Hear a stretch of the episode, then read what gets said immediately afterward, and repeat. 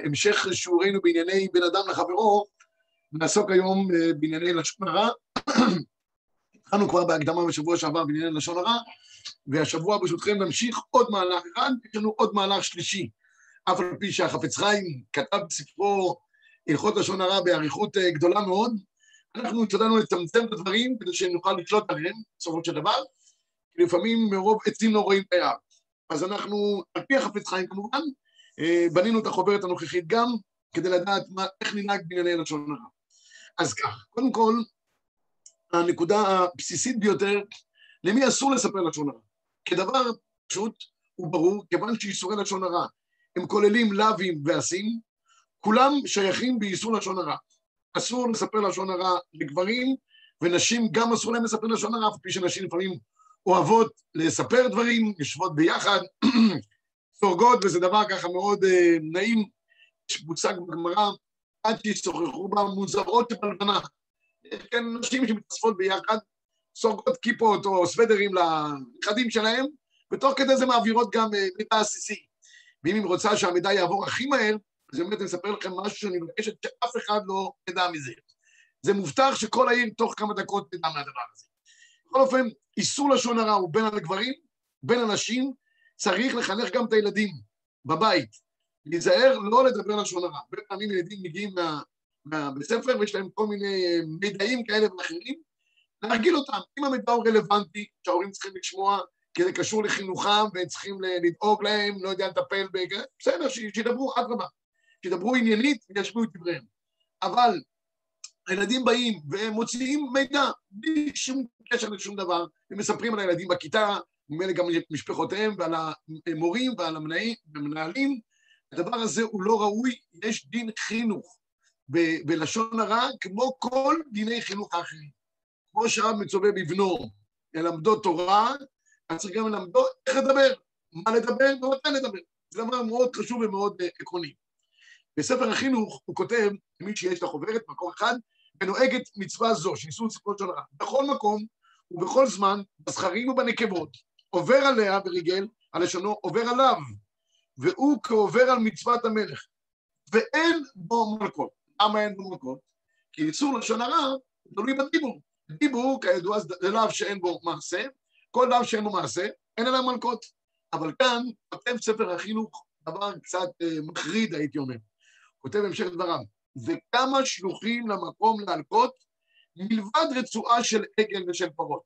נכון שאין, מצד הדין, בית דין לא יכול להלקות עם, עם אה, רצועה של עגל, ככה מקים אדם שחייב 40 מלקות, הגמרא במסכת מלקות מתארת איך עושים את זה, נכון שבית דין לא ילקו על דיבור לשון הרע עם רצועה של עגל, אבל בהחלט, אומר החינוך, הקודש ברוך הוא יש הרבה רצועות אחרות, הרבה שלוחים למקום להלקות באופן כזה או אחר. אז לתשומת ליבנו, כמה חמור הדבר הזה של לשון הרע, כי כמדומני לא מצאתי בהרבה מקומות שהחינוך נוקט בלשון כזאת חריפה ללאו שאין בו מעשה. אם יש בו לאו שאין בו מעשה, אין בו מעשה. הוא לא מוסיף דברים. פה בלשון הרע הוא יוצא מגדרו, ואומר, תדעו לכם, נכון שאין מלכות על פי דין, אבל נא לשים לב. וכאן החפץ חיים מביא את האיסור לדבר גם כשלוחצים על האדם. הרבה פעמים קורה מצב שבו האדם נמצא בסיטואציה חברתית כזאת או אחרת, וקודם כל נעים לספר לשון הרע קצת. יש לו את המידע הכי עסיסי והכי טוב, וזה שהוא יודע זה מראה גם על חוכמתו וגדולתו בתורה ובמעשים טובים. הוא היחיד שיודע, הוא אומן להומו, כמו שאומרים. אז, אז, אז זה נותן לו איזושהי השראה מאוד טובה, וגם פעמים רבות יש לחצים מצד ההורים, מצד הרבנים, מצד כל מיני אנשים מבוגרים, אומרים לו, תספר, אנחנו מבקשים. אם הדבר הזה הוא לא עומד על פי ההלכה, אין לו שום היתר לספר, כך אומר החפץ חיים. אין חילוק באיסור הסיפור, בין אם סיפר מעצמו, ובין אם עמד עליו חברו בדברים ובפצירות שיספר לו. מכל מקום אסור, אפילו אביו או רבו שמחויב בכבודם ומוראם, שלא לסתור את דבריהם, יש דין. אסור לאדם לסתור את דברי אביו ואמו, זה לא משנה. יכול להגיד להם, רבותיי, סליחה, כאן זה לשון הרע, אני לא מספר לכם, ואני חייב להגיד לכם, כמה, כמה וכמה פעמים נוכחתי במציאות שההורים לוחצים על הילדים לספר, שיושבים ככה בחבורה, במשפחה, ואומרים, נו, תספר, בחייך, מה, ו... והילדים עמדו מנגד ואמרו, אנחנו לא מספרים. זה לא עומד בקריטריונים שמותר לספר לשון הרע. כל הכבוד לילדים האלה. הם מחנכים, קודם כל הם חיים בטהרה, וגם מחנכים את ההורים קצת. יש דרכים גם לחנך את ההורים לפעמים. בצורה הזאת, אם זה אסור, אין דין שמיעה להורים. ולכן אומר החפץ חיים, הוא יודע שבתוך הסיפור יוכח לעבוד לשון הרע, אפילו רק לאבק לשון הרע. אסור לו לשמוע להם ולספר להם. נקודה. כי חלק מעניין של איסור לשון הרע, זה לא רק לדבר לשון הרע, אלא גם לקבל לשון הרע.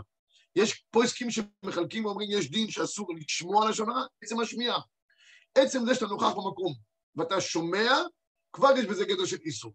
לא לחינם, הגמרא במסכת אה, כתובות מביאה שיש אפשרות מיוחדת לחסום את האוזניים, כדי שאדם לא ישמע דברים האסורים. הגמרא אומרת שהאצבעות של האדם עשויות כשני יתדות שמשתלבות טוב מאוד בתוכי האזניים, שאם שומע האדם דבר שאינו ראוי לשמוע, שיאטום את אוזניו. למה? על עצם השמיעה עצמה. הוא לא אומר, הוא לא יקבל, הוא לא, לא משנה. גם אם אתה בעצמך לא, לא שותף באופן אקטיבי, עצם השמיעה הפסיבית, סליחה, לחלק מהפוסקים, היא בגדר איסור, נקודה. כל שכן, הדבר היותר חמור, שאתה שומע לשון הרע וגם מקבל אותו, מפנים אותו. והדבר, לעניות דעתי, החמור ביותר שיכול להיות פה, שאתה גם אחרי זה מנחה את עצמך לפעול על פי מה ששמעת. כי ברגע שכבר קיבלת רושם על בן אדם מסוים, הוא כבר אצלך אה, עם איקס באופן כזה או אחר, וכשזה מגיע אחרי זה לאיזושהי נפקא מינה, אתה כבר אה, שמעת משהו עליו, אתה כבר חושש לעניין. הנה, עצם זה שאתה קיבלת את זה בצורה הזאת, ואתה פועל על פי מה שקיבלת, הרי שזה נקרא גדר קבלת לשון הרע. והגמרא, מבחינת יותר נכון, מביאה שיש איסור לשמוע שנאמר לו תשמע שם השווא, הרי זו אזהרה למקבל לשון הרע. שימו לב איך הפסוק מופיע. לא תישא שם השווא, שמא, רק לשמוע, והדרשה, הרי זו אזהרה למקבל לשון הרע. איסור שמיעה ואיסור קבלה. מהי נפקא מינה, רבותיי? נפקא מינה מאוד פשוטה. אם אתה נמצא במקום שבו משמיעים לשון הרע, אם אתה יכול לקום וללכת, לך. אל תגיד, אני לא משנה, לא משנה, לא אכפת לי מה שהם אומרים, אני לא שם לב, לא מקבל, אין דבר כזה. זה מה שהפסוק אומר, לא תשמע שם הרב, אם אתה יכול ללכת, תלך. לא יכולת ללכת. אתה נמצא באיזו ישיבה חשובה, לא יודע מה, ישיבת קאמים, ישיבת קבינט, ישיבת אה, דירקטוריון חשובה מאוד. אתה לא יכול ללכת, זה חלק מהעניין. אתה צריך, גם אם שמעת, לא לקבל את הדברים. לקבל הכוונה היא להפנים את הדברים, ואחרי כן גם להנחות עצמך למעשה על פי הדברים האלה. זה ממש איסור ממש. הייתי אומר אפילו גובל על איסור דאורייתא, לפי, לפי פשט המכינתה. אומר הרמב"ם, מקור ארבע, אסור לדיין לשמוע דברי אחד מבעלי דינים קודם שיבוא חברו, או שלא בפני חברו. ואפילו דבר אחד אסור, שנאמר, שמוע בין אחיכם. כל השומע מאחד עובר בלא תעשה, שנאמר, לא תשמע שם השווא, ובכלל לאו זה של דיינים שאסור להם לשמוע, אזהרה למקבל לשון הרע, הוא מספר לשון הרע. כל מי שנמצא בחבילה עובר על האיסור.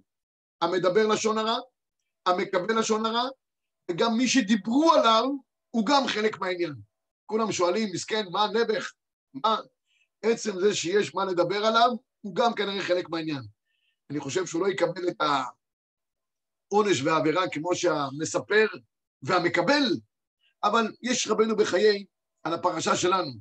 רבנו בחיי נפלא, אולי הזכרתי אותו בשבוע שעבר, מה, למה בעשרת הרוגי מלכות, כל העשרת הרוגי מלכות לקו בגלל חטא בחירת יוסף, כמו שאמר שם הקיסר, וגונב איש קרוב ונמצא בידו מה, מה רוצים לו, ואז שואל הרבנו בחיי, למה יש עשרת הרוגי מלכות? תשעה אחים היו במכירה, למה עשרה? אומר רבנו בחיי, יוסף.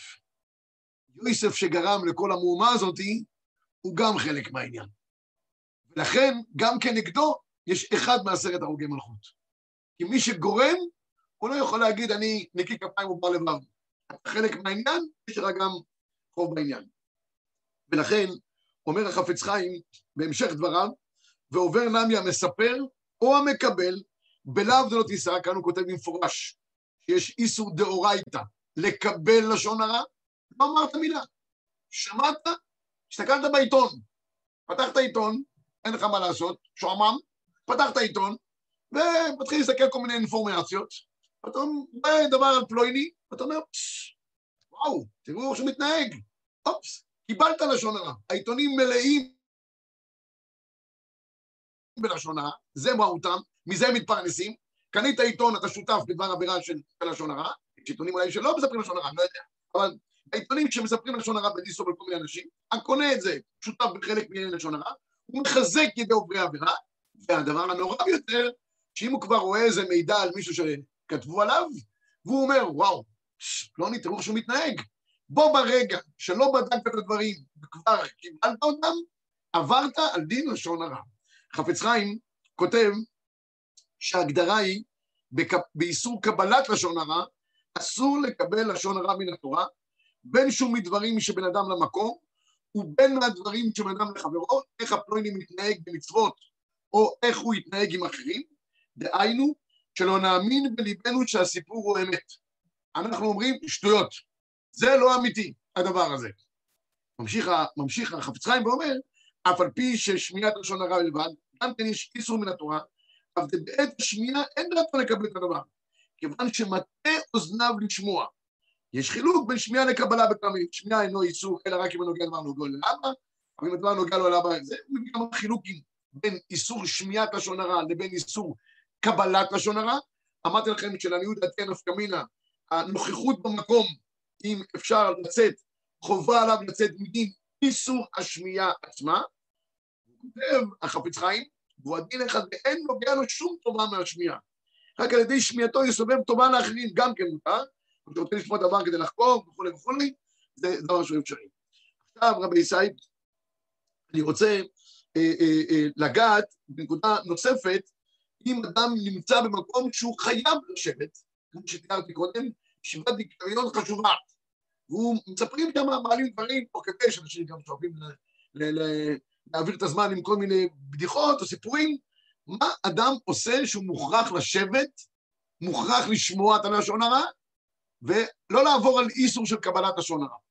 אז חפץ חיים אומר שלוש תנאים מאוד ברורים. אחד, יחליט בנפשו בהסכם גמור שלא להאמין בדברי גנות שמספרים על חבריהם. קודם כל, אני לא מאמין, נקודה. הם מבלבלים את המוח, הם סתם משקרים, העסק לא אמיתי. ב', לא יניח עליה בשמיעת סיפורים האסורים האלה. שלא ירגיש שנוח לו, נעים לו לשמוע מידע כזה או אחר. מתרווח על הכיסא, נשמע טוב. אדם, תדעו לכם דבר אחד, זה דבר שהוא מאוד פשוט, אני חושב לכולנו. אם אדם רוצה למכור לשון הרע, אדם אוהב לספר לשון הרע. אם יש לו קליינטים טובים, הוא מוכר. אין לו קליינטים טובים, הוא נמצא באדם שהוא מרגיש שזה ששומע אותו לא נוח לו. הוא זז על הכיסא, הוא מביע מורת רוח מה, מהסיטואציה, לא נוח לו, הוא יפסיק. אנשים אוהבים למכור סחורה שרוצים אותה. סחורה, הם לא אוהבים uh, לדחוף אותה בכוח. תמיד הראשים שלנו היה אומר לגבי השיעורים, שואל כמה בחורים יש בתוך השיעור, ואחרי זה הוא היה שואל, יש קוינים? יש קוינים לשיעור? בכל שיעור צריך שיהיה לו.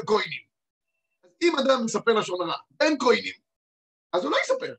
אם אתה מראה לו שאתה לא רוצה לשמוע אותו, וזה לא נוח לך בדבר הזה, אז הוא יפסיק לספר. אבל אתה מגלה התעניינות, אתה שואל שאלות, אתה מתרווח לכיסא, ואתה מחייך לאור הדברים שהוא אומר, ואתה שותף באופן, באופן אפילו כזה פסימי של, של הבעת פנים, הרי שאתה בכלל מקבל לשון הרע. נקודה. ב' עוד תנאי אחד נוסף, אחד, לא יאמין, שניים, לא יהיה נוח לו, שלוש, גם יעמיד על עצמו שלא להראות לפני המצפים שום תנועה שיראה ממנה שהוא מסכים לדבריהם.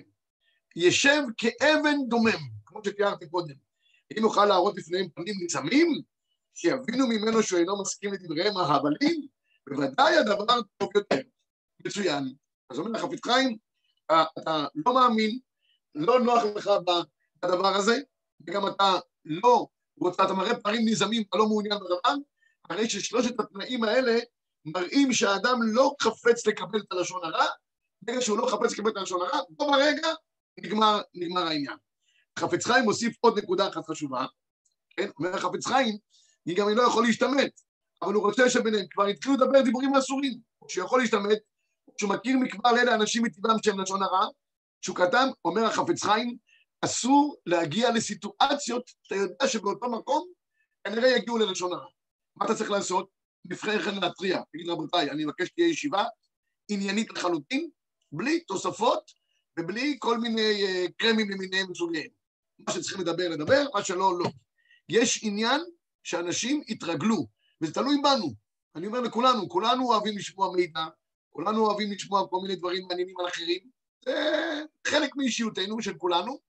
אנחנו חייבים לדעת שצריך ליצור חברה בריאה. חברה בריאה שהיא חיה בלי לשון הרע. היא חברה הרסנית, שמדברת אחד על השני, בפניו, שלא בפניו, יכולה להרוס קהילות, יכולה להרוס ישיבות, יכולה להרוס בני, חיים של זוגיות של בני זוג, עולמות זה יכול להרוס. אם נלמד את עצמנו ואת האחרים גם, שמה שצריך מדברים, מה שלא צריך לא מדברים, העולם יהיה הרבה יותר מתוקן. עכשיו אני רוצה לגעת בנקודה סבוכה מאוד, שהיא מתי כן מותר לספר, לשאול ולקבל לשון הרע. אנחנו לא, לא יכולים uh, להגיד שבאופן גורף זה דבר אסור, שאסור זה סתם, כי זה בא בתור סיפור דברים בעלמא. אבל כשהדבר הוא נצרך, אז אולי אפילו יש חובה לספר באופן כזה או אחר. ולכן אני רוצה עכשיו בכמה דקות לגעת באיזה מצבים מותר וחובה אולי, חובה, על האדם לספר לשון הרע. קודם כל אני רוצה להקדים הקדמה פשוטה, חובה על כולנו לדאוג לאחרים. זה אני חושב הבסיס לכל מה שאני הולך עכשיו לדבר. יש לנו דין לשמור על גופון, גופם של האחרים, לא תעמוד על דם רעך, התורה מצווה אותנו, אנחנו צריכים לדאוג לאחרים, אם זה לא יבוא על חשבוננו כמובן, כן? וחי אחיך עמך, חייך קודמים לחיי האחרים, אבל הדאגה של האחר צריכה להיות גם בלבך. שניים, אנחנו צריכים גם לדאוג לממונות של האחר. כל דיני השבת אבדה זה חיוב שאדם חייב לדאוג שממונו של האדם לא ילך לאיבוד. הוא צריך להשתדל, לא להתעלם, להשיב לו את אבדתו. בקיצור, יש חובה של דאגה לאחרים בגוף וגם בממון. דאגה שלישית, סליחה, דאגה שלישית שיש כלפי האחרים זה לנפשו של האדם. אנחנו צריכים לדאוג שאחרים לא יצטערו. כל ענייני הלבנת פנים, כל איסור הונאת דברים, כל הדינים האלה שיש, כולם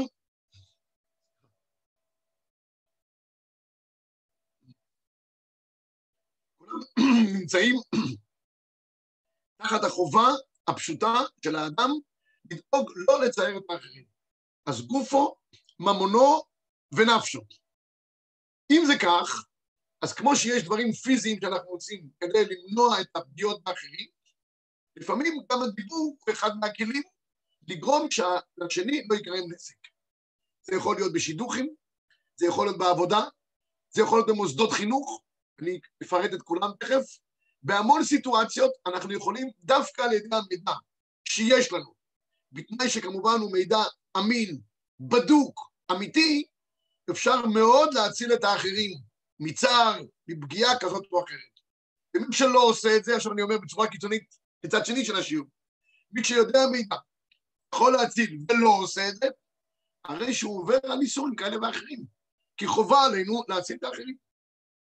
אומר החפץ חיים, אם אדם רואה שעשה, מישהו עשה עוול לחברו, כגון גזלו, עשקו, הזיקו, ואם הנגזל והנזק יודעים מזה, או שבאישו או שצעירו, ונודע לו בבירור שלא השיב לו את הגזלה ולא שילם את נזקו, לא ביקש פניו להעביר לו על עוונו, אפילו ראה דבר זה ביחידי. יכול לספר את הדברים לבני אדם כדי לעזור לאשר אשם לו. אתה רואה עוול, חובה עליך, אומר החפץ חיים, לדבר על פלויני, כדי להעמיד אותו במקום, ולגנות המעשים הרעים בפני הבריות, אך ייזהר, אומר החפץ חיים, שלא יחסרו אחד מהשבעה פרטים שאני הולך לציין. זאת אומרת, גם כשאנחנו מתירים לספר, ולא מתירים לספר, אני מוסיף את המילה, חובה עלינו לספר, כדי להציל את האדם בגופו, ממונו ונפשו, לפני כן תתבונן אם אתה עומד בשבעת תנאים. אני עכשיו אפרט את התנאים אחד לאחד. אחד, שהדבר יהיה בדוק אצל האדם. אומר חפץ חיים, שיראה הדבר הזה בעצמו, לא על ידי שמיעה מאחרים, אם לא שנתברר לו אחר כך שהדבר אמת. צריכים קודם כל בירור אמיתי. סתם שמועות שמתהלכות, יש מושג בגמרא, מלכינה לא טובה השמועה, אבל זו שמועה שהיא עומדת. יש אדם שהוא ידוע בדבר כזה או אחר. אז פשוט וברור שאתה חייב לבדוק בצורה יסודית. שניים, שייזהר מאוד שלא יחליט תכף את העניין בדעתו לגזל ברור שכולל, זה וכיוצא בהם, רק יתבונן היטב אם העניין הוא על פי דין. אחרי שאתה שומע מידע, בדקת, תברר הלכתית האם הדבר הזה הוא באמת עושק, גזל, האם הדבר הזה קיים או לא קיים. הדבר השלישי, שיוכיח את החוטא מתחילה בלשון רכה. לפני שאתה עושה פרסום מניס על האדם, מוציא את שמו ברבים, ולפעמים זה יגבול. תמיד אנחנו מאוד זהירים בלשון. זה יכול לגבול בדין מויצי שם רע, שהוא גם איסור דאורייתא. לפני כן תלך לאדם, תבדוק. קרה, לא קרה, אולי יש לו משהו להגיד בעניין, אולי גם עשו לו עוול. תנאי רביעי, שלא יגדיל את העוולה יותר ממה שהיא. יש לאדם איזה רצון תמיד להוסיף פלפל במלח לכל תבשין שהוא עושה. אוהב ככה לעבוד את העניין. אין צורך רבי ישראל להוסיף תבלינים. ספר מה שבאמת היה. עניינית. אבורטו, אתה מספר בצורה עניינית. תנאי חמישי, זה שהאדם יכוון לתועלת, כמו שנבהר לקמן. אומר חפץ חיים, ולא נהנות חד ושלום מהפגם שהוא נותן לחברו, ולא מצד שנאה שיש לו עליו כבר. אני רוצה פה להדגיש דבר מאוד חשוב. האדם חייב להיות ענייני, כמו שאמרתי, ודבר נוסף, שלא יהיה לו איזה שום אינטרס אישי בדבר. הרבה פעמים אדם מחכה למישהו בסיבוב ורוצה לנקום בו. ועכשיו כשמחפשים ממנו מידע, או אומר, עכשיו ביום פוקדי, הוא פקדתי. הקדוש ברוך הוא אומר, שום דבר לא הולך לאיבוד. הוא מוצא את ההזדמנות, כבר שופך את כל מה שיש לו. אם האדם, וכאן אני אומר דבר חשוב, אם לאדם יש משהו אישי כנגד פלוני, אף על פי שיש לו מידע אמיתי שהוא צריך לתת לאחרים כדי להסביר אותם ולא לא להכשיל אותם, אם יש לך נגיעות בדבר, עדיף שתפרוש מהעניין. תגיד, אני לא יודע, כי לעולם יתווסף בך כל מיני אמוציות אישיות שפלויני עשה לך, והרי שאתה מאבד את העניין. אני גם אומר את זה בכיוון הפוך. אתה צריך לקבל מידע על פלוני, על שידוכים. ואתה יודע שמשפחה אחת שונאת את השנייה. לא יודע, יש מריבה ביניהם, סכסוכי שכנים. אל תלך למשפחה שאתה יודע שהיא זה, ו... כי אתה, אתה, אתה תגרום לה באופן אוטומטי להוסיף דברים שלא כהוגן, ולעבות את הדברים. תלך לאנשים, גם אם אתה רוצה לקבל אינפורמציה, אנשים הגונים, שאתה יודע שהם אמיתיים, שיגידו לך את האמת. אל תחפש בתוך האינפורמציה איזה מצווה הבאה באווירה. יש לך זכות לשמוע, אבל אתה גם מנצל את העניינים משאר הדברים. רבותיי, גם כשמותר, ויש אפילו חובה, הדבר חייב להיות ענייני לחלוטין. הלאה. אם, uh, תנאי נוסף, אם הוא יכול לסווג את התועלת הזאת גופה בעצה אחרת, שלא יצטרך לספר לשון הרע, אז בכל גבנה אסור לספר. יש אמצעות, אמצעים אחרים. אתה יודע שפלויני, הוא לא יכול לקבל לישיבה שלך. אתה יודע שאתה לא רוצה אותו, מסיבה כזאת אחרת. אל תחפש עכשיו לשמוע עוד אינפורמציה כדי לחזק את מה שאתה כבר יודע. עזוב, יש לך דרך לחסוך את הלשון הרע, הרי לכאורה מותר לנו למשל לברר על פלויני מה ההתנהגות שלו. מה ההתנהגות שלו. ואני חייב להגיד פה דבר, כמו דיברנו על זה בישיבת רמים, בפעמים בישיבה יש אה, רמים שבכוח מכניסים את התלמידים לישיבה. אנחנו לא רוצים, אבל אנחנו אה, מקבלים אותם, הם לא אומרים לנו את האמת, אבל הם מעוניינים שהתלמיד הזה ייכנס וישתלב בישיבה וכולי. והרבה פעמים אנחנו נמצאים נבוכים, כי לא אמרו לנו את האמת. התלמיד סובל, הישיבה סובלת בגללו, דברים, אז זה, זה, אם זה צריך להיות אמיתי, ספר מה באמת המחוזיק. אני תמיד, אני זוכר שהייתי באנדברפר בבלגיה, רב העיר יהודי מאוד חשוב, שעריך ימים, הרב ליברמן. אז אני זוכר שמדי פעם, אם מישהו היה בא אליו, לא היינו רוצים לקבל תלמיד, היה בא לרב של העיר, שיפציר בי לקבל אותו. אז הוא היה מתקשר אליי ואומר לי, אפשר אתה מקבל את פלויני לישיבה? נו, הייתי עונה לו, אפשר שהרב יודע שאחרי שהרב מנתק את הטלפון, כל התיק נופל עליי והרב כבר שכח מהעניין לגמרי? אפשר, אפשר ככה ואפשר ככה. אז תדעו לכם, כשיש מצב שבו הדברים הם, הם, הם נצרכים, צריך לספר. ולא להעלים דברים ולדחוף בכוח ולעשות כל מיני פעולות כאלה ואחרות, שבסוף אנשים סובלים, וגם האדם בעצמו סובל. משהו ענייני ואמיתי חובה לעשות, כדי שהדברים יהיו יותר בריאים ותקינים. והתנאי האחרון, אומר החפץ חיים, שלא יסובב על ידי הסיפור הזה לנידון נזק יותר מכפי הדין שהיה, שהיה יוצא לו. כאילו הוא עד עליו באופן זה, על ידי זה בבית דין. אומר החפץ חיים, ספר מה שצריך לספר. אל תגרום עכשיו תיבת פנדורה, תוציא את כל הדברים החוצה, תגיד תמול, לא זו, זו, היו פה, ו... תהיה ענייני לחלוטין. נדמה לי שאת החלק הזה של החפץ חיים אנחנו צריכים לגמור בדברים שלו עצמם. אומר החפץ חיים, אם היית מעיד בבית דין, איך היית מעיד בבית דין? היו מבקשים לך דברים נקודתיים, ספציפיים, שעל פי זה בית דין יחליט החלטות כאלה ואחרות. כל מי שהולך לספר על אחרים דברים הנצרכים, כמו שאמרתי, שחובה עליו לספר כדי למנוע מכשול מן אחר לפני עבר לא תיתן מכשול, שירגיש שהוא מעיד לפני בית דין. כמו שבבית דין יתבעו ממנו דברים מדויקים, בלי להוסיף תוספות כאלה ואחרים, יש בשר ויש עשר אחוז מים, תוספת מים, בלי התוספת מים. הדברים הענייניים ביותר, אם אדם מרגיש שהדברים הם דיני נפשות ממש, לכאן ולכאן, להציל אותו זה דיני נפשות. לגרום לו חורבן בדברים עיקריים זה גם דיני נפשות. אם אדם עובד בצורה הזאת, יכול לספר, ואפילו אני חושב שיש לו שכר על זה שהוא מסייע או מועיל לאחרים. אה, והדברים גם, אני חושב, נעשים בצורה יותר בריאה בנפש של האדם. אני מסיים את החלק הזה של השיעור היום, ובשבוע הבא נעסוק קצת בענייני שידוכים, בענייני uh, קבלת אנשים לעבודה, uh, ודברים כאלה ואחרים. נקבל אפולוגיה לאדם וכל מיני דברים כאלה, את כל זה אנחנו ניגע בשבוע הבא. אני מסיים מדברי החפץ חיים שכותב כך, לפעמים מצווה לשמוע מה שאחד מספר דברי גנות על חברו, כגון הוא משער שעל ידי שמיעתו את העניין בשלמות, יהיה אחר כך בכוחו להראות בפני המספרת או שאר השומעים שאין המעשה כמו שנאמר עליו. בא חפץ חיים עכשיו, אני קורא לזה, סליחה על הביטוי, בא אליו בהפוכה, בהפוכה. אומר לו חפץ חיים, תשמעו, יש בן אדם רוצה לספר לשון הרע, יש לו פה עכשיו מטען, עכשיו יש לך שני אפשרויות, או לגרום לו לא לספר, אבל הוא טעון, כשהוא יוציא את זה זה יהיה חורבן, או שתיתן לו לספר. תן לו לשחרר את האוויר מהגלגלים. מה אותו כבר? אוקיי. מה זה יגרום? תשמעו מה אומר חפץ חיים. זה פיקחות של הלכה. או שאר ענייני זכות. ואז, כשהוא מספר לפני השומעים, יש אופן אחר שמצווה לשמוע, כגון, אחד לפניו לקבול על חברו, וזה דבר שנעשה. הוא מכיר במספר שבזה ייתן אוזן את דבריו, כי היכולת בידו להשקיט את אפו מעליו, ולא ישוב עוד לספר את הדברים לאחרים. אומר החפץ חיים, אתה שומע ממנו את הדברים, ההוא נרגע. ברגע שהוא הוציא את זה, הוא מרגיש ששמעת אותו, אה, והדברים הזה, אתה אומר לו, תשמע, פילה פלוי, מה אתה אומר, לא ידעתי, פה ושם, וזה וזה וזה. ברגע שהוא קיבל את, את הדברים בצורה הזאת, ומבחינתך גרמת לו, אני, סליחה על הביטוי, להוציא את הוונטיל, להוציא את האוויר מהגלגלים. הוא הוציא. עדיף שתשמע אותו, אתה, אל תקבל את הדברים, ותגיד לו, תשמע, שמענו, אני מבקש ממך יותר לא להעביר את האינפורמציה. אנחנו יודעים ממנה, מצוין, כל הכבוד לך. שבזה שייתן אוזן לדבריו, יהיה יכולת להשקיט אותה פה מעליו, לא ישוב עוד לספר לאנשים אחרים, ובזה יתרבה השלום בישראל.